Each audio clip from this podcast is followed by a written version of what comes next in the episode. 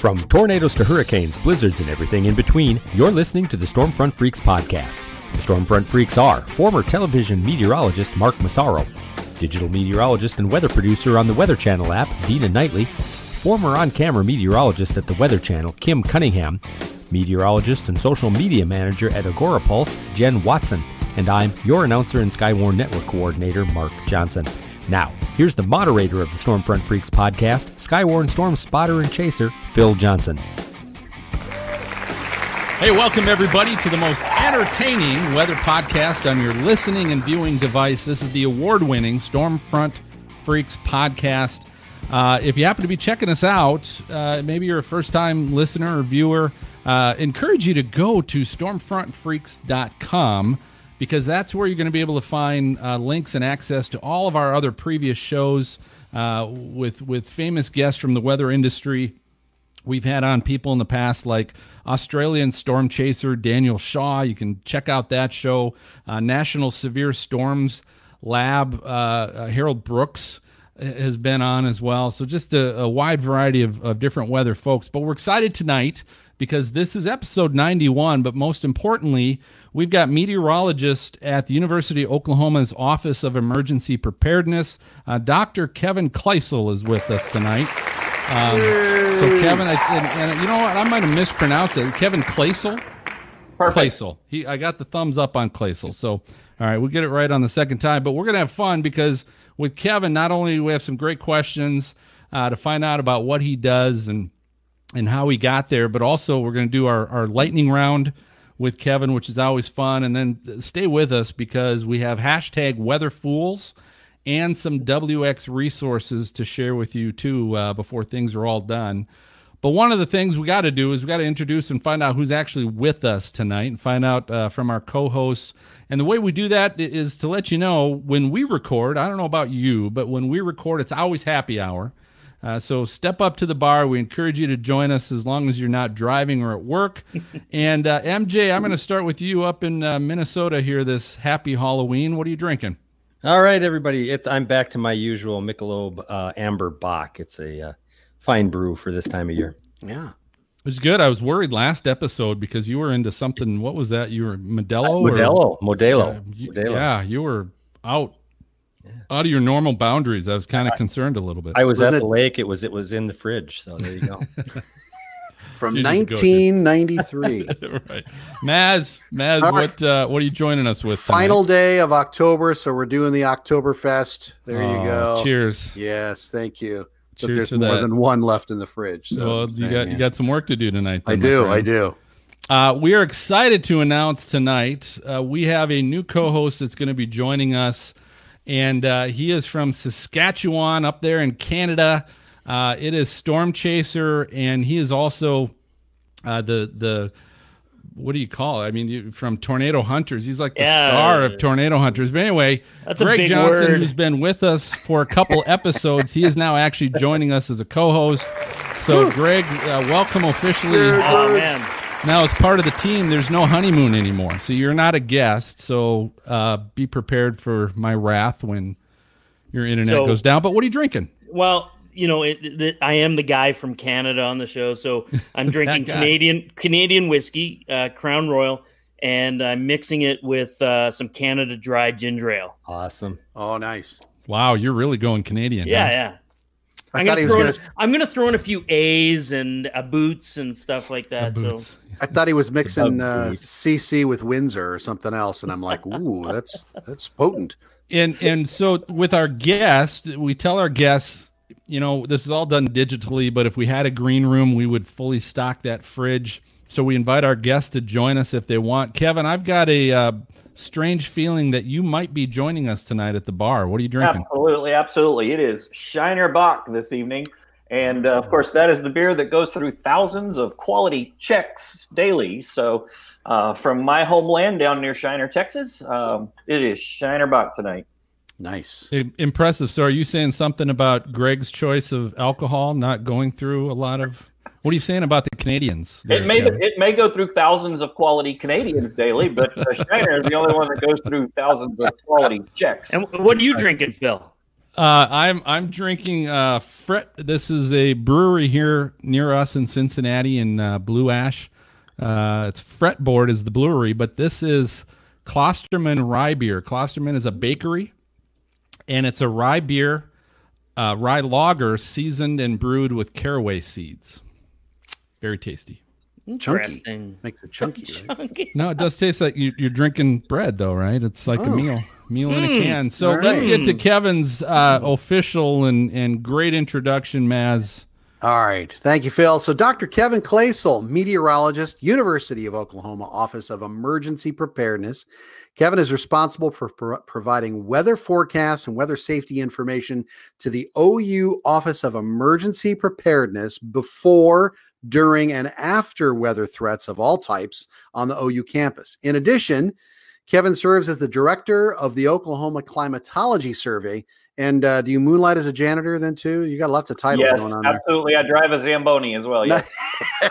what's your what's your favorite job that you do or can Uh, you say For what I'm doing at the moment. drinking yeah, sure. that works.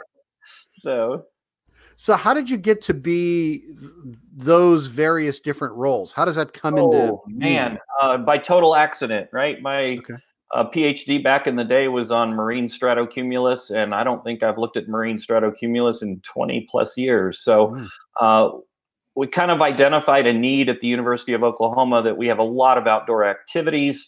Uh, over 300 a year. That's everything from athletics to graduations. Uh, and in the heart of Tornado Alley, we really, I think, were uh, sort of remiss in doing all of the prep work, the emergency management kinds of things that you need to do. Uh, but thankfully, our university has very much embraced this concept of being safe on our campus. Uh, and now I have the best job in the world, and that is to keep the 39,000 people on our campus, that small city, uh, as safe as we possibly can from every imaginable weather threat. And uh, it has been absolutely a a joy to work with all of the various departments on campus. As a as a faculty member, you know, you, you get to work with your own faculty and students, but on the emergency preparedness side, I get to work with everybody on campus: students, faculty, staff, student organizations, athletics, you name it. Uh, it's an absolutely it's an absolute joy to work with those people.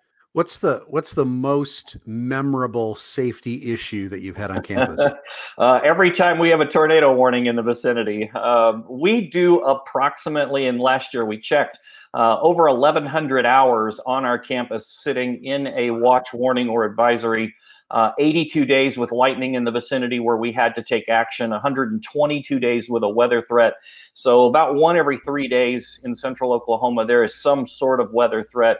Uh, so they're almost too numerous to mention. It's why I mentioned earlier. It's whatever's going on now, right? Which is uh, freeze warnings and advising facilities and and intramurals and things like that. So it's it changes, right? And that's what I love about it. It's no two days are ever the same, uh, and that keeps everything fresh. It's amazing anybody makes it to class with all that going on You know, they would rather not. I mean, I get pinged all the time. Uh, you know, why aren't you canceling this or canceling that? Or, uh, gosh, the hashtag make the call. If we ever have snow in the forecast, uh, I just my phone blows up with texts and phone calls and you name it. So yeah, if I can stay away from hashtag make the call, that's awesome. So, Do you have anybody else that helps you with that, Kevin, in, in your department? no, I'm I'm flying solo on this. I'm like my own weather service office, 24/7, 365. So that's something we're working on on campus. Uh, is what does this look like going forward? I think we've proven the utility of doing it, uh, and now I'd love to hire some folks, uh, some recent graduates, and I think we're working towards that. So that'll be good. Kevin, I got to ask uh, Oklahoma, how many days a year would snow or ice be a thing? Like, I, I get the tornadoes, but snow and ice, really? Yeah, the it's not so much snow actually here. Unfortunately, this last several years, it's been more the freezing drizzle, freezing rain thing, which is a little bit more dangerous with the way people drive around here. So, uh, and I don't mean to throw everybody under the bus, but the fact is, is that it's not Canada, right? Uh, so we have to be very, very careful, uh, and it's probably five to seven days a year that we have to deal with those kinds of things. I think more importantly, just cold, right? When you get bitter cold air, even if you don't have precipitation, we have a lot of things that are on campus that are cold sensitive. And you do not want the power going out when you have people doing millions and millions of dollars of research uh, and having research projects ruined, for example. So, uh, preparedness is a big deal, even in cold weather as well. Right. Have they ever had like the day when they're like, Kevin, Yes. your Both picture? sides. Uh, one of the really cool things about our text notification system to campus is that people can reply to it. And I don't think, except I'm about to reveal something if anybody's watching, if they reply to it, one, I see it, and two, I know exactly who it's from. So, uh, so the kinds of things that I get when we cancel school are crazy, right? Everything from I want to kiss your toes to, I mean, it's just nuts. Uh, to when we are back in school, it is the biggest f bomb fest you have ever seen in your life. Um, you would think that I have just wronged everybody. Uh, you know, have become the most unsafe individual in the history of the planet. So it, Kevin, it's both- Kevin, what's both what's that threshold? What's that cold threshold for shutting things down? So cold thresholds will depend on whatever is going on on our campus. Uh, usually, we've got to get well below zero if we're dealing with a closure just because of cold. Uh, but boy, the ice thing. If if there is a single flake, we had flurries the other day, and people were calling and asking if we were going to cancel. So oh, it- yeah, it's crazy. you Have, get have the- you been propositioned yet uh, on social media for canceling? Yes. Um, there's, there's, a, there's, a, there's a rumor floating around that a rather large tip jar is in my office. And uh, I have had people come by with cash and gifts and things like that because they have an upcoming exam or something that they really need to have canceled. So, yes, it's been a little weird that way. With great power comes great responsibility, Kevin. I guess it's kind of funny sometimes. So, but like I said, no two days are ever the same. So, Greg, what's the threshold in Canada? Like minus 40? Uh, actually, our kids. Uh, so I, my kids are still in the public school system. Well, one's in university now, but um, they still go out outside for recess. If it's at minus twenty, that's their their their cutoff. So we had uh, last year in February, we had about five days where the kids didn't go to school at all. It was just uh, no school day, but it was because of cold weather. Uh, but in the month of February, did, they did not go outside for one recess. So, Kevin, take that, man. Yeah, I know we're we're soft. We are soft. I can I can say that. So. All right, so Kevin, I, I don't know if if everybody knows this like I do, but for, for however it is, and this is what I want to find out, you have developed a, a quote unquote expertise in large event and sporting event weather safety planning. Yes. Uh, and and so I, I'm I'm I've got some questions about that, but but first and foremost, I really want to find out how how did you develop that? I mean, a lot of the things you're talking about in your background, leading up to what you're doing now at the University of Oklahoma, maybe didn't have a history in large event planning. So so where did that all come from? How'd you develop that following and that expertise? Well, it's really weird because we have made it as meteorologists so easy for people to be their own meteorologists, right? The, the apps that are out there and everything else. And so by empowering individuals to be their own meteorologists, we have also empowered them to make mistakes. Uh, and those mistakes have gotten people killed. And, you know, all the way back to the Indiana State Fair stage collapse. Heck, we can go all the way back to a you know, May 1929 game between the Yankees and the Red Sox, where people were killed at Yankee Stadium. So uh, there's been a long history of people trying to do things on their own. And all we did is really at OU as we started formalizing expertise and bringing that to the actual problem of large event space. And uh, one thing led to another. We started hosting a severe weather summit in Norman for event managers, and we had just some great people come. Unfortunately, most of the people come after there's a disaster. So, for example, after the Georgia Sure. Dome gets hit by a tornado, people show up. Or after a NASCAR event has a lightning hit, they show up, uh, you know, et cetera. But man, we've got some fantastic working relationships uh, across the space that includes the NFL, NASCAR, et cetera. We still have a ways to go in Major League Baseball, uh, but we're starting to see significant changes with the NCAA, and I am absolutely thrilled about that. Who who's got of of all of those sports? So I'm I'm looking more on the sports end of things. Who who do you think of all the associations and leagues and entities? Who do you think's got the best I think weather plan right now? NFL, without a doubt, and I think a close second is now NASCAR. Of course, they've had some, you know, some issues in the past, but my goodness gracious, uh, Troy Wilrick, who is at the Daytona International Speedway, he and I met uh, years ago, uh, and they have developed maybe one of the most sophisticated plans uh, for safety, and it's something that is now a model for everybody to use, and that is this emphasis on minutes, not miles. Right? We get so fixated on a mile radius around a venue, six miles, eight miles, 10 miles, whatever it is. But that doesn't take into account the speed of the storm, the size of the crowd, the evacuation time from whatever venue it is. And in many cases, what we observed is most people were using the same exact plan, whether it was a football game, a concert, or whatever. Uh, and you can't do that, right? The demographics of those crowds are very different if you have a, you know, a concert versus a football game versus whatever it is. So uh, Daytona has been at the lead of this, and part of this is all under the umbrella of the Event Safety Alliance, uh, which is an organization that came out of the Indiana State Fair stage collapse. I am honored to be a part of the uh, Event Safety Alliance uh, teaching team. We have workshops every year. Uh, we do this in various places around the country. We just had one in Canada. There's now an Event Safety Alliance Canada. I was just in Toronto a couple of weeks back uh, doing a severe weather summit for many of the the folks that have venues there as well, and it's it's just taken off. We have thousands of venues that have gone through the training. So, Kevin, I have a, a specific to Canada. Well, I shouldn't say specific to Canada. Specific to uh, concerts, outdoor facilities where there, you know, there isn't a stadium like you have at a football game. Uh, we've had a couple not- notable events in Canada with stage collapses where people were killed. Um, how, how what do you do when you've got 30,000 people uh, in an outdoor venue, no uh, actual shelter facilities? What is the pro like what what what could possibly be done in that situation? Well, there. What's interesting, and I'll go back to Indiana. Uh, if everybody is familiar with the 2011 Indiana uh, State Fair stage collapse, the Sugarland yep. concert, yep. there was a Philharmonic concert that night at a venue that was outdoors with no shelter.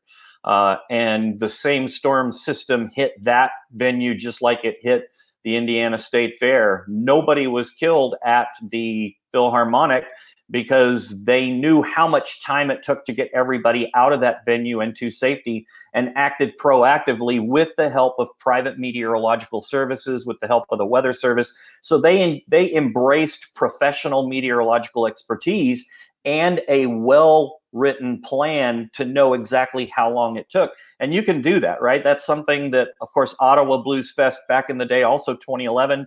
Uh, you know, I, I, that one was interesting because, again, nobody really knew back in 2011 that we were capable in the meteorological realm of providing lead time for those types of hazards, lightning, wind, etc uh, to get everybody to safety, whether that safety is vehicles, whether it's buses, uh, you know, whether it's substantial shelter like Indiana State Fair Stage, uh, that area had.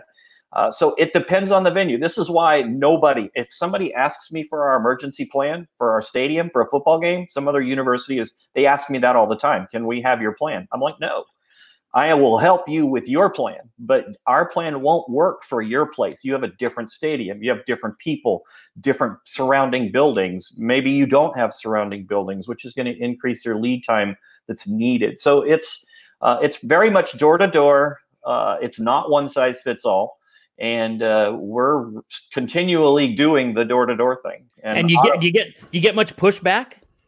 Yes, uh, but we have also received now working with these folks over the years a level of trust that they understand that what we're trying to do is not ever be the office of no. We want to be the office of let's have it, but let's have it safely. Masters final round is a perfect example of that, right? It's we're going to move from the afternoon into the morning, right? Against everybody's church schedule, Sunday at Augusta but with Tiger leading with Tiger leading, right? but that thing went flawlessly because the you know the the capabilities that we have in the nowcast realm to pinpoint better than we ever have been able to before the arrival of convective storms, whatever it is. Uh, allowed that to go off without a hitch. And then, of course, they had to do the evacuation, but they did the evacuation after the tournament was over, right? It was still the people out on the course that were kind of milling around after the event. Had that event gone on as planned, you were talking about a delay right smack in the middle of it. Who knows what happens, right? If they have to go to the next day, the the nature of the course changes because it's got rain on it and everything else. So uh, Tiger Woods was very much at the mercy of the meteorologist for that epic, heroic moment that he had. How do you plan for evacuations for one event? You know, like there's probably not a lot of drinking at the Philharmonic, right? But you know, you get the Blues Fest, and you're like, okay, we better add ten more minutes for people stumbling trying to get out. How do you do that for different events? You practice at the expense of others, and you time it when you are not weather impacted. Every event has an evacuation, every one of them, right? People come to event, they all come at different times. They don't all get there at the same time, but I guarantee you at a concert, a football game, a baseball game, everybody's going to leave at the same time when it's over. And that's when you start the clock and you end the clock. And now you have at least a baseline metric that you can work with. Mm. Uh, and so time the times when you're not impacted, right? Practice at the expense of those wonderful opportunities you have when you're not weather impacted so that you know exactly how long it takes to clear that facility. Um, we do that with football, we do that with baseball, we do that with everything on our campus, and we've taught that to our uh, our friends and colleagues at places like Daytona and, and NFL, et cetera. What's the fastest and what's the slowest? Slowest. Oh man, it depends, right? There's a huge, like for example, Rocklahoma, which is a rock concert out here in in the middle of rural Oklahoma. Uh, that can take 30, 40 minutes to get everybody into a safe place. A football game at our place, we're down to about 15, 18 minutes. That's a mm. pretty quick egress. Of course, those folks all want to get back out to their tailgates and you know those kinds of things. So they're not hampered by, you know, sort of this pressure over them that they have to evacuate. But what we've observed is that in the actual evacuations due to weather for some of our events, they do occur more quickly than the times you know where people are just sort of so one one other question kevin along with what you talked about earlier. A great plan you said now is starting to have and be based on time and not distance? Yes absolutely. Which which i would i would agree 100% that my question is obviously the challenge there is you've got to have probably someone that can make that call on the time. Because it's easy on distance, right? You can get any app, you can get any service that'll tell you here's where the lightning strike happened. It happened X amount of miles away.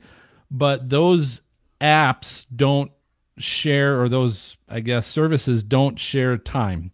Right. And so you got to have somebody. So, uh, how right. do you foresee that happening when there are places that don't have ability to have like you on campus to make those calls? One, I always tell them that one professional, a professional meteorologist for perpetuity is less expensive than one wrongful death suit.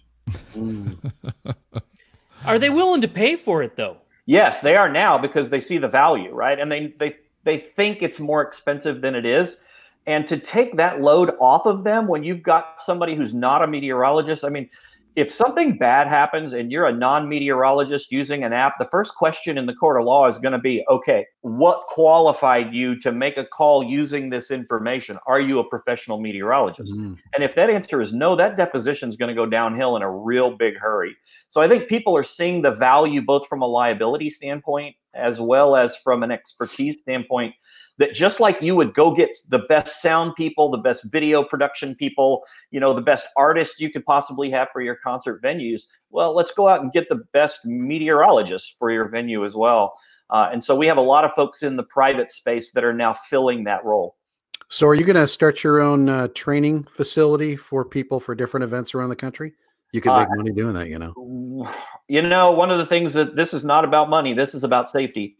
And uh, I, I agree with you there. That's that's certainly the case. But I think we're we're about protecting life and property, and that's that's primary. No, I mean if you could train other meteorologists in the specifics of that. Yes, and I got to make a car payment. Right, you know? and I teach a class at OU about this now. Right, I have okay. a senior class where I have thirty to forty-five students each semester, uh, each spring, and that's exactly what we do. We do weather decision support, forecast training.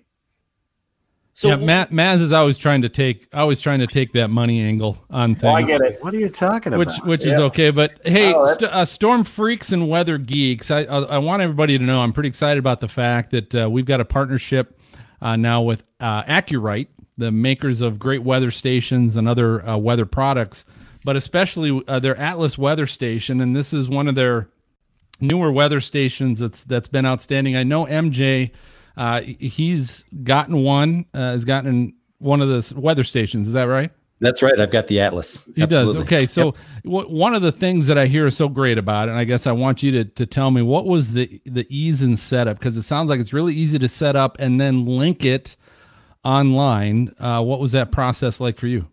Yeah, I mean it's not it's not too bad. Yes, there's some steps you have to take and things, but they've got great documentation that goes along with that. So if you kind of follow along uh, with that, that, it is actually really easy.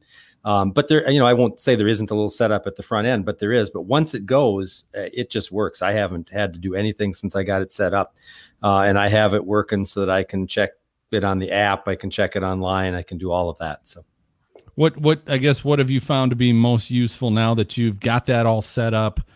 and you can check out the data what are you finding is something that you're looking at all the time you know what's what's what's nice is to just have it available anytime so i can look at it because i'm on the road quite a bit around various different places and i'll mm. just hmm. kind of look to see Good what's point. it like when i'm coming home what, what am i going to get at home and it's exactly the kind of weather that i'm going to see when i come home the temperature whether it's raining whether it's you know doing any of that kind of stuff i do when when we have rain events i do kind of follow that um, you know to see how much it's raining how much and go back and look at you know how much we got and how much uh, what was the per hour uh, rate, things like that. And you, you said you've linked that as well to uh, other monitoring. Uh, yeah. Sites. Yep. Yep. Weather Underground is what I use. That's and right. there's a lot of people that are attached to that one. And that one's kind of fun too, because then you can go, you can kind of compare it to your area or to other parts, you know, other parts of the state for me or, or whatever. So that's, uh, uh, that's, that's fun to take a look at. Cool. Yeah, so we're excited about that. So AcuRite.com, that's where you go to to find the uh, Atlas weather station, a lot of the other products they have. What's also nice is they've provided for us and our listeners, you, an opportunity to get a 10% discount. So if you go to AcuRite.com and you use the promo code PODCAST, P O D C A S T, uh, they're going to give you a 10% discount on all the uh, AcuRite products that uh, you might want. They've got lightning detectors, they've got handheld anemometers, a uh, number of things. But again, just go to acurite.com and use the code podcast for that 10% discount. So we're going to go ahead. We're going to take a break. Uh, go ahead and get another drink. Uh, that's where I'm heading. And uh, we'll be right back uh, with more from Kevin.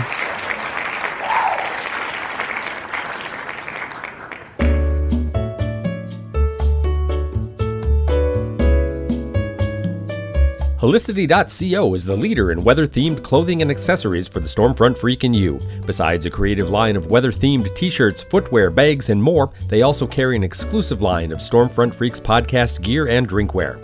Get a 10% discount on your entire order when you use the code SFF for Stormfront Freaks at checkout. That code again is SFF. Find it all at helicity.co.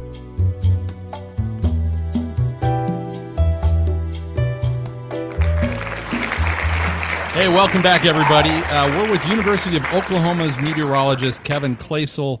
And Clev, uh, Kevin, earlier we talked about uh, some of the associations and leagues that had some good policies, some maybe that didn't. And obviously, one that you mentioned that I wanted to also bring up is Major League Baseball. I can't tell you how many times uh, we've got a segment on the show that we call hashtag Weather Fools, where we identify people doing stupid stuff in weather situations and there's been a number of times that there's been an image of a Major League Baseball game going on. The stands are filled, and there is a lightning strike or multiple, as Greg's talking about, right. like right there. So what what what's the issue with Major League Baseball? Why why are they the harder ones maybe to get on board with this uh, weather emergency weather planning policy? So I, I'm not going to be able to speak to why. I, I do know that from a weather weatherful standpoint, it's on us, though. Um, whenever we see something like that, it means we haven't done our job. We haven't educated them in a way that they understand it. And, uh, and sometimes we talk past each other because we can be so jargon, so technical, so those kinds of things. One of the things that we were able to do was get into the sports turf grass associations, which are where the grounds crews reside, sure. uh, and do a tremendous amount of education with them so that we start to think about let's not wait till the pretty colors get there because typically that's too late because they're going to clear the umpires are going to clear the field the grounds crew is going to have to go out and do their work. So you have to take that into account. And major league baseball really wasn't right? Major league baseball was waiting till the last minute um, and then sending the ground crew out in harm's way and that tends to be where you see those youtube videos right it's mm-hmm. typically the grounds crew that's out there in harm's way I will say this, right? Major League Baseball has put the weather decision in the hands of the umpires. And the umpires are busy enough as it is, right? They're not going to be able to check weather. So they're relying typically on a non meteorologist to help them with that, but they're not going to do that in the middle of an inning. So it's piecemeal, right? It's in between the inning, it's in between the half inning, it's in between the inning, and so on. And weather doesn't work that way, right? I mean, if, if weather's out of danger at the half inning, but two outs into the bottom of that inning, now you have a weather danger. You're not going to be able to interrupt anything until the bottom of that inning. So it's too late. I will say this the rule book, the Major League rule book changed this year. There was an addendum to the rule that talks about the umpires being in control. And that rule change allows teams, individual teams, to have their own severe or inclement weather safety plan that would supersede in the event of lightning, strong winds, storms, whatever the case may be. Now, I don't know that the clubs actually internalized that rule change because it's buried in the rule book. Uh, but I'm hopeful that with our ability to try and let them know that this exists, that more and more teams will have a severe weather plan because the way that rule is written, it says that you have to file that weather plan with the league office before opening day. Well, it was too late to do that for this season uh, because nobody had seen the rule book right until the season started. So we're hopeful that for 2020 that individual clubs might have more robust severe or inclement weather safety plans that can supersede uh, and maybe get us out of those situations where we see all those YouTube videos. So we we've had Mace Michaels on the show, who's the meteorologist for the Minnesota Twins. They actually employ him but I know that's unique, especially in Major League Baseball. That's rare. But have how how many? If you if you look at uh, NFL, if you look at uh, Major League Baseball, NASCAR, how many of those have a paid meteorologist on site for the team or for the home stadium? Paid on site, very very rare. Uh, there are several major league clubs that have that. The problem is, is the rule book doesn't allow that individual to be of any help, really, as far as calling the game goes, right? They can do all kinds of things before the game starts. And so we've seen cancellations before game starts and things like that. They don't have any latitude while the game is in play. That's the difference with Major League Baseball. Uh, NFL is running it out of New York, right? They're they're sort of running it on behalf of everybody uh, from the league office. Uh, NASCAR is individual sites, so Pocono, Daytona, Charlotte, Texas, etc., and most of those use a service. What's it going to take? Like a bolt from the blue to get people to change? Unfortunately, yes. And I, I tell this to them all the time, right? It's going to take a light. It, Major League Baseball, come on, you've seen this, right? Foul balls into the stands, bats into the stands. Then what? The reaction, the netting, and and it's it's happened with Major League Baseball. It's been sort of a reactionary operation for its entire history. And uh, I, we're trying to change that to be more proactive with respect to weather. But I tell people, right, when the lightning strike hits, it's not going to be at the top of the stadium. It's not going to be on the light standard, not going to be on the flagpole. It's going to be a a Rendon, a Soto, a you know somebody like that that's going to get killed in the outfield during a game and then, of course, you'll see all sorts of weather plans. I don't want it to get to that point. And that's why we've been so forceful trying to get folks to change. Like I said, we've been really successful in a lot of places, not as successful with MLB. You know, in the old days, uh, when we were on, on the air, uh, severe weather never happened during commercial breaks. So I don't know exactly what's happening these days, but uh, may, I blame it on climatology. Sure. Let's call it that. Right. So, but it, it's you know, like I said, I'm gonna I'm gonna uh, talk about the positives, right? I mean the the NFL, NASCAR, uh, NCAA again. The NCAA just this year instituted a uh, heat, uh, a hydration and heat policy for early season soccer games, and at the Division One level, and that's been working fantastically. And and hopefully that will allow us to prevent heat fatalities because heat fatalities are on the rise, right? They're much higher than lightning fatalities. Uh, so heat fatalities, particularly in July and August, whether that is in football, high school football, NCAA, marching arts, right? The bands and things like that. We're seeing, unfortunately, non zero numbers of fatalities every single year. And we've got to put a stop to that. How about hockey? No, not that I know of, unless it's outdoors. People, fog. They deal with fog every once in a while. I hear about that. So, but uh, you, know, you, mentioned hockey though. The the was it in Ottawa? Where was it that the the arena was hit uh, by a tornado? Ah, that's a good one. A couple years, couple of years back. Uh, it may have been Ottawa. They've had a lot of tornadoes over the last few years. So I think so. So again, it's not just the outdoor events that we're worried about. It's the the large mass, large span roof facilities, arenas, concerts, etc., that still have to have a plan in place. It's probably Thunder Bay.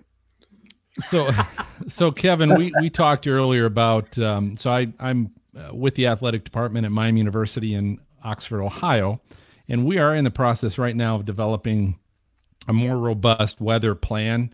But one of the things, obviously, we've come across that, that I know you know a lot about are, are trigger charts.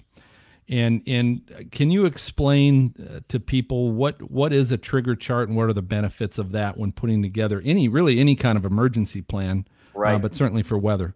Yeah, a trigger chart is simply an if then then you know it's all it is is an if then statement. If something happens, we will do X. And the benefit of a trigger chart is that all of these discussions occur beforehand, right? They occur before the event, months, you know, before. And you get everybody on the same page to agree to what those decisions are going to be. Where we see people get into the most trouble with events is that they haven't had time to think about the ramifications for whatever is happening. And so then they all get together and try and decide on site as the storm is approaching, right? And you don't have the time to do that. So a decision chart lays out how the individuals will address them. And like for a concert, uh, that's everything. You know, when do we put the windscreens down? When do we take the you know the video boards down? All of those get people away from the stage. Every one of those will have a chart that at a certain time of risk, that area will either be cleared or that function will take place. When do we notify? When do we, you know, all those things? But it's pre done. Everything's done proactively and it's in a playbook before you walk in. And we tell that to the sporting folks. You know, no sporting crew ever goes into a game without a game plan or a playbook. And that game plan and playbook are months ahead, right? And not the day of the game. If you try something new the day of the game, it is going to go poorly. And we see that in events all the time with weather. I can't tell whether Kevin would be really fun at a party or really awful to be at a party with? The latter. Well, remember, he, he's the guy that said we're, we're, we're not the office of no, right? We're the office of let's try to make it work. Yes, but safely, right? So that's the other problem with a party. So, so no shooters. I'm going to be the one that walks in and says, "Okay, where's the emergency plan? Where's the exit? what are we doing?" Uh, so. and, and then and then he's going to help himself. What that, happens what if we run out of beer? That's what it's going to be. hey, so that's the sound. It is time for our lightning round. So, Kevin, this is our game show of flashy questions. We always play with our guests. Uh, what's great about this too is we always encourage uh, our listeners and you to play along as well. So tonight uh, we we've got a little game we're going to play and I'm going to call it. Let me see. I think I'm going to call it "Name That Sporting Event." So name that sporting event. So what this is going to be is I've got the top 10 sporting events affected by weather, and this is from RealClearSports.com. Curling. We're not going to we're not going to cover we're not going to cover all 10 of them, uh, but I've got four of them. And here's what I'm going to do, Kevin. I'm I'm going to start with three hints. Soccer. So the goal is I want you to describe the event. What what the this name of the event, what happened, what you know, what it was called or whatever. So I'm going to give you three clues. And if you don't know it yet, I'll give you another one. If you can't figure it out yet, I've got five. So I've got a total of five clues. I'm going to give you three to start with. We'll go from there. If you want some help from your your fellow freaks here, you're certainly welcome to ask for assistance. Uh, not that they're going to help you out at all, but you never know. You can ask. Always, so you throw that disclaimer. These are specific events, not sports, right? Specific events. Oh, okay. Yep. Right. Specific events. Okay. So, well, I'll kind of help you through this. I'll I'll help you through it a little bit. So the first one, uh, here's the event I want you to try to name. This happened. Uh, the year was 1992. Two teams were made to play in a virtual monsoon. I mean, it was just pouring out, and they were basically forced to have to keep playing because CBS had to televise the one game championship the next day. With those three hints, do you College happen to World know? Series. 1992 College World Series. Very good. That's correct. Wow. Cal State Fullerton and uh, University of Miami Yep. uh, in Omaha, Nebraska. So yep. So yeah, so they had to play in this this monsoon of of a downpour You're because they had to get it in because they had to play find- tomorrow. You're going to find TV is going to be at the root of many of the decision triggers in weather and sports. Is, is said that on the trigger chart? Yes. Oh, is it really? The- So some Oh, wow, people. So do you guys? The University of Oklahoma is having confer with the uh, the television had- production company. We, at about five o'clock in the morning Central Time, had to wake a Fox executive up at 3 a.m. to let them know that there was no way we were going to be able to kick off a game at 11 a.m. due to lightning. So we proactively moved that game to the afternoon. That was the Oklahoma Kansas game uh, back in 2015, which then, of course, in Fox's realm, runs into the Cal Stanford game, which is a big deal uh, for Fox. And so, yeah, they were not happy with us at all. But but they didn't they didn't they didn't get to make to the decision, did they? You just had to inform them of the decision. Right. Yes, correct. Okay. So that's that's a little better. All right. Kevin's got power. You nailed number one. Number two happened in ni- uh, 1988. It was a playoff game, and the the weather affected the fans, players, and officials from being able to see anything. The fog game, the Eagles, Bears in Chicago. That would be the 1988 Jeez. Fog Bowl. Yep. Hey, wait, wait, did you tell him he's not allowed to use Google for this at all? Or what? I I think he is Google. I can tell. I'm pretty sure. Yeah, That's impressive. All right, two for two. Here we go. Here's the third one. Uh, this happened in 1967.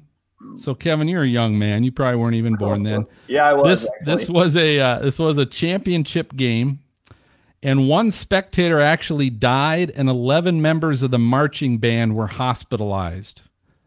That's not the Cowboys Green Bay, is it? That was kind of a question, but that is the answer. Yes, it was Yeah. the 1967 Ice Bowl. Yep.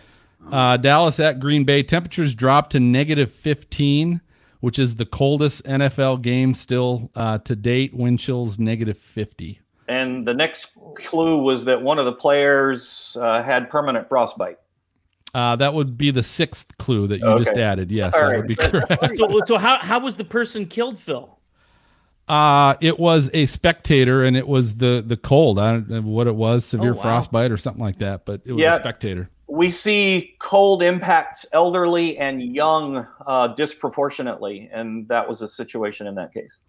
Yep. All right. So here's here's the last one. You're on a roll, Kevin. Uh, this happened in 1982. It was a championship game. There are 27 mile per hour winds, and the wind chills were negative 60 degrees. Can you name the event? Oh, 82. Happened in 1982. I'll give you f- hint number four. Uh, this was between San Diego and was at Cincinnati. Oh, so that's an NFL playoff game. Okay, I already said it was a championship game, so that yes, I'm not going to give it to you on that though. Do you remember the- the name of the event? It is the AFC championship game. Okay, I'm not going to give it to you yet. Uh, Bengals, Oh, Bengals. Co- yeah, so far, you're you're you're good, but you're not naming the event. So Bengals coach Forrest Gregg played. Uh, he was the Bengals coach at the time. He actually played in that 1967 Ice Bowl for the Green Bay Packers. Yep. But this had a name to it. Do you remember the name of this event? 1982. Oh, oh, so they gave it a name after the fact. They gave it a name, just like name. the Ice Bowl Um, was given a name. Yeah. Uh, gosh, I'm blanking on that. So- All right. Any help from the the freaks? I think it's Maz, Freezer you're Cincinnati. Yeah, What's that?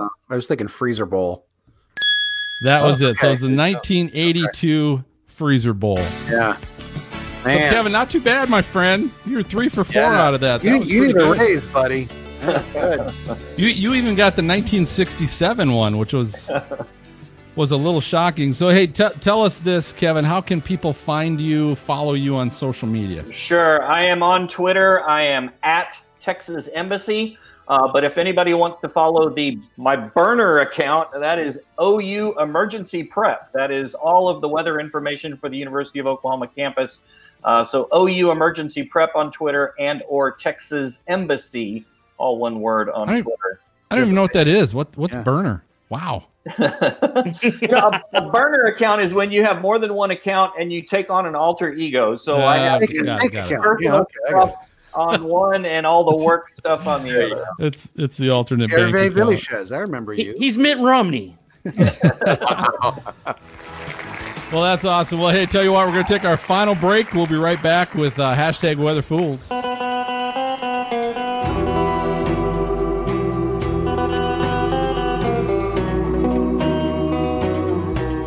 This is Harold Brooks of NOAA's National Severe Storms Laboratory, and you're listening to the Stormfront Freaks podcast. Let's take a drive under the moon. Let's take a drive. All right, welcome back. Time now for Weather Fools. We've had a couple of weeks to find some more. Phil, you found three just craziness out there. My the goodness, yeah. So so we're starting things off a little bit. Uh, what what's my first one is kind of a little bit of hashtag space fool. I'm going to call it hashtag space fool.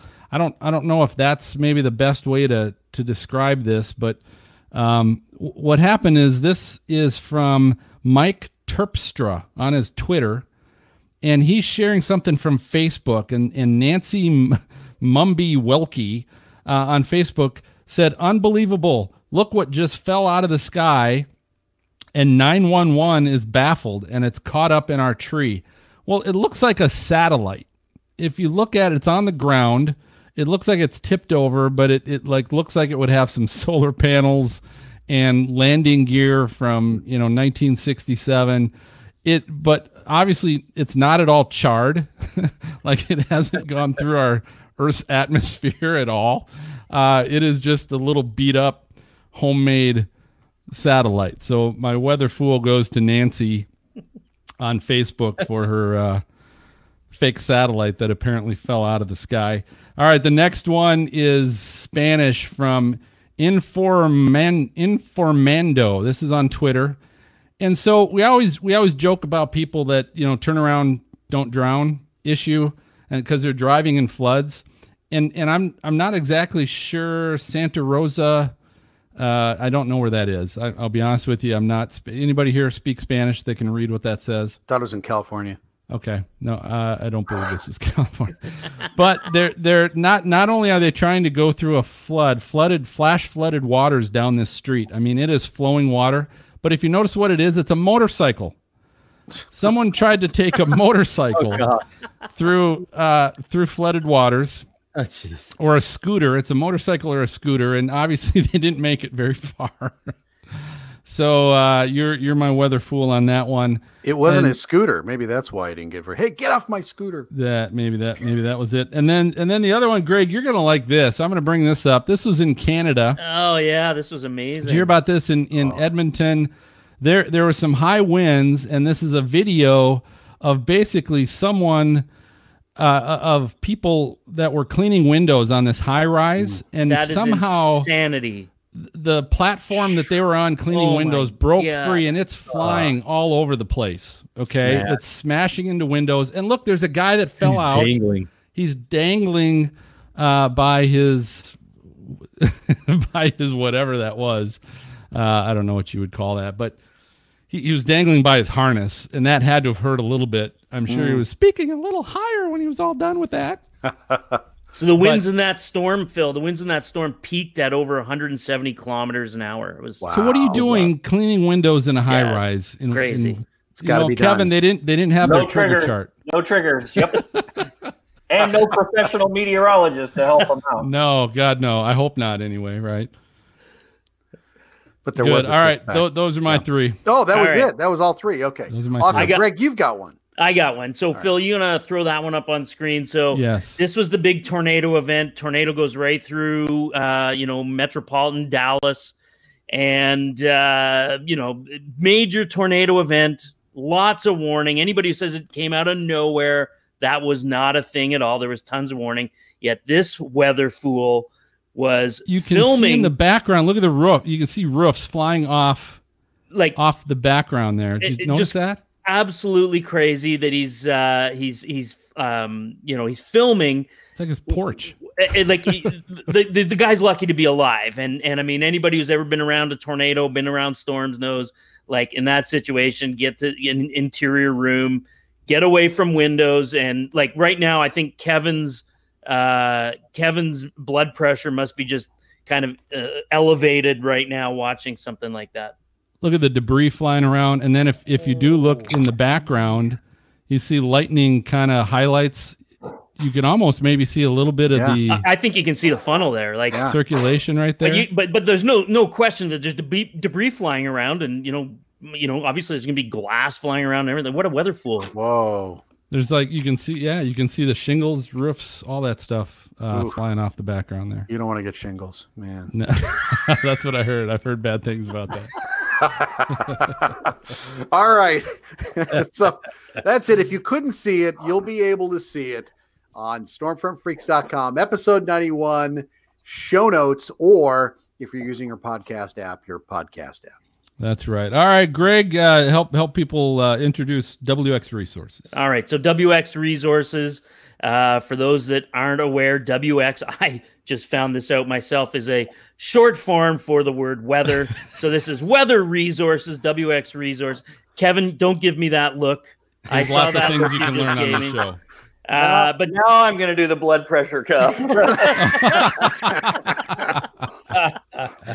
so weather resources this is where we get to share uh, some of our uh, you know favorite sites maybe uh, interesting people to follow but just anything to do with weather that we think we can share so my i'm going to start this off uh, phil and i'm actually going to share since this is my first show uh, working with you guys i'm going to share uh, my other world which is photography so i have a website Cool. called camera easy and uh, I basically teach people how to use their their cameras. And so uh, I came to weather and storm chasing as a photographer who's learning the weather as I go.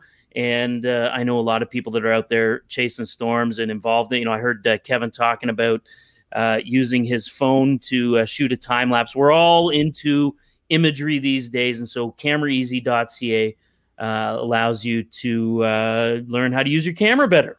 Well, sure, it's easy if you have your own owl. It's a nice image of an owl Man. on your home. You just screen. wait, Did you- just did- wait. Did you take that picture of the owl? I assume. Actually, it's not. It's one of my one of my uh, students actually took Oh, that photo. So- nice. See, Okay. that's a way that's a way better testimonial than my too. own photo. Yeah, That's, yeah. true. that's true. That's true. Right. What's your student doing over at your house though with the owl? okay, my turn. Maz, your turn. I don't know. Anyway, okay, so I, I got to go back to the SPC. I got to tell you, it's like the Library of Congress. You're never going to get through every book. There's so many places. I don't know if you can see this. This is the Yep. mesoscale analysis. But, you know, if you go up here, oh my goodness, there's so many things that you can pop up. It's insane. They have an experimental section. You want it, whatever it is you want to check out, you check it out. You want to check out severe weather, you got severe weather. You want to check out climatology for, oh, hey, let's pop up something over here. You, you, wherever it is you want to go, they've got something. And I, I, you know, I think back in the olden days, you know, you just didn't have stuff like this. You've got everything at your fingertips. What an exciting time to be a meteorology student, to be able to learn things, whether it's, you know, three dimensional, you'll be able to overlay multiple things. You want to go to winter weather, precipitation type. They've got all lake effect snow seasons. I mean, it's all right there at the snap of the finger. So just my hats off to the SPC. Those guys are phenomenal. You know, I I love I love Maz how excited you get about anything that's no longer a grease board. Uh, Well, you yeah. know, from what you're used to, that that's uh, it's always And you don't have to write backwards, you know, which is really nice. Ira Joe Fisher, salute to you. I wonder if anybody's actually uh, drawing out their own fronts on a piece of paper anymore, and you know, doing any of that kind of work. You, Kevin's giving me the old Kevin heads does. up on. They do, Yeah. and I've, I know people that do that. it. Yes, SPC does it every single day. That's how Really, they eh? analyze their maps. Really? Absolutely, every day. Really? Hey, oh wow. You're not just saying that? Not just saying that. True, Okay. true statement. Phil, what do you got? Uh, so so mine is a, a website as well, but what you can get at the website are the videos that are really outstanding. So I stumbled upon this on Twitter, uh, but it's at stormandsky.com. And this is actually a website uh, put together from Chaser Mike Hollingshead. And w- what he's done is he's got Storm uh, Analysis 101 educational videos. Uh, that you can download. He's he's just it's 20 bucks, and to me it was one of the best 20 bucks I've ever spent. There are 15 videos in all in this uh, setup. 90 minutes worth of videos on intros to Storm and Storm structure and analysis. There's 127 minutes of historic Storm setups. So he goes through a number of different storms that he chased and so some of the videos are, on the setup and how he planned for that and what he was looking for, what that you know storm before the day of was doing. And then there's 187 minutes of the storm chases. So then he goes through and, and chases the storm and he walks through what he did, where he was, and obviously shows what he saw, which is amazing. So you can get uh, all of this great educational video stuff 20 bucks you can download it this is stormandsky.com. Right on. Cool. I like it. Excellent. And uh, Phil, you're going to have those links all up so that uh, people can click right through to them? I will, including Kevin. I think Kevin had one as well. Okay. Oh, sorry. Go ahead, Kev. Sure, I do. Uh, just like we talked earlier with decision triggers, the Event Safety Alliance. So, eventsafetyalliance.org. Uh, that is a great place for information associated with the live event space. Uh, and there are some podcasts there as well uh, that are on weather decision triggers and how to make one and, and those kinds of things. So eventsafetyalliance.org. Excellent. Thanks so much, Kevin. Yeah. Yep. So all those, uh, uh, uh agree, Greg, all those can be found on episode 91 show notes. You can go to stormfrontfreaks.com uh, once the podcast is up, and they will be there. Or you can also, a lot of times now, just uh, if you're listening to us on your phone on a podcast app, you can find those uh, show notes right there on your phone. So, all right, let's. Uh, I'm going to go over to MJ. Send me a postcard, drop me a line. You've got mail, baby. Yeah. All right, let's check our freak fan box. So, yeah, our freak fan box is empty. Whoa! What Yeah, the? sadly. Our, Come our on, listeners Shane. are killing us. Big So- bottom lip. we want to hear from you. So uh, tweet us some love at Stormfront Freak, or maybe message us on Facebook, Stormfront Freaks, uh, or the old email questions at stormfrontfreaks.com. We'd love to hear from you. Absolutely, yeah. Don't, jeez, yeah. We feel, we, and we just added Greg to the show, and we've got no mail to show for it. So, but you know what'll happen now? Having Kevin Oh, on the show tonight and having Greg come on, We'll pour in. it's it's gonna. Pour, I'm not even gonna be able to keep up with it. I'm sure. So Yeah, you my- guys, issue. My kids alone are going to be uh, filling the inbox on that one, uh, MJ. awesome. Bring it we on. just won't use their last name. That's fine. We'll just. so Greg, you're not related to anybody on the show, right? no. Okay, just checking. No, hold on a second. Hold on a second. Oh yeah, there I do. I see it. Vin Diesel looks just like Vin Diesel with glasses, right? Phil and I are practically brothers. well, on that note, I think that just about does it for this episode of Stormfront Freaks podcast. We always want to thank you for listening or watching. Uh, before I reveal who our next guest is going to be, uh, we always enjoyed if you enjoy our show. We love to hear about it. Okay, leave us a review on your podcast app, uh, written if possible and then we'll share it on the next show in the Freak Fan Box. Uh, or, uh, like MJ said, you can tag us on social media uh, what you think of the show, and, and we'll make sure that we share that. Uh, and also, don't forget to subscribe to the show if you liked it. Uh, make sure you're getting the latest episode delivered right to your podcast inbox the moment we update it and release it. All you got to do is subscribe to the show or follow the show from your podcast app, uh, and you will get that. Special thanks tonight to our guest. Uh, we had a great time with you, Dr. Kevin Kloesel. Thanks for coming on, sir. All right. We had a great time, so thanks for doing that. And our next episode in two weeks uh, is November 14th. We are going to be with Storm Chaser Simon Brewer is going to be on the show, so we're looking forward to having Simon on. If you want to watch the recording live, you can do that on our YouTube channel. Uh, just look, uh, search Stormfront Freaks on YouTube. Uh, we will be broadcasting that again, 9 p.m. Eastern, 8 o'clock Central. That's November 14th. And I think that about does it. So for MJ, Maz, Greg, and Kevin, uh, I'm going to go ahead and signal the all clear, and we will catch you guys next time. So good night, everybody. Bye. Thank you for listening to the Stormfront Freaks podcast. Find our bi weekly show on Apple Podcasts, Google Play, Spotify, iHeartRadio, or your favorite podcast app. And watch our live and recorded shows on YouTube. For show notes, additional information about this episode, as well as past and upcoming shows, videos, photos, merchandise, and more, visit our website at stormfrontfreaks.com. While you are there, check out our live interactive storm chaser radar provided by our friends at zoomradar.com. If you would like to contact us with questions or make comments about the show, shoot us an email to questions at stormfrontfreaks.com or follow us on Twitter or Facebook. Search Stormfront Freaks. We'd love to hear from you. Join us next time and tell a friend about the Stormfront Freaks podcast.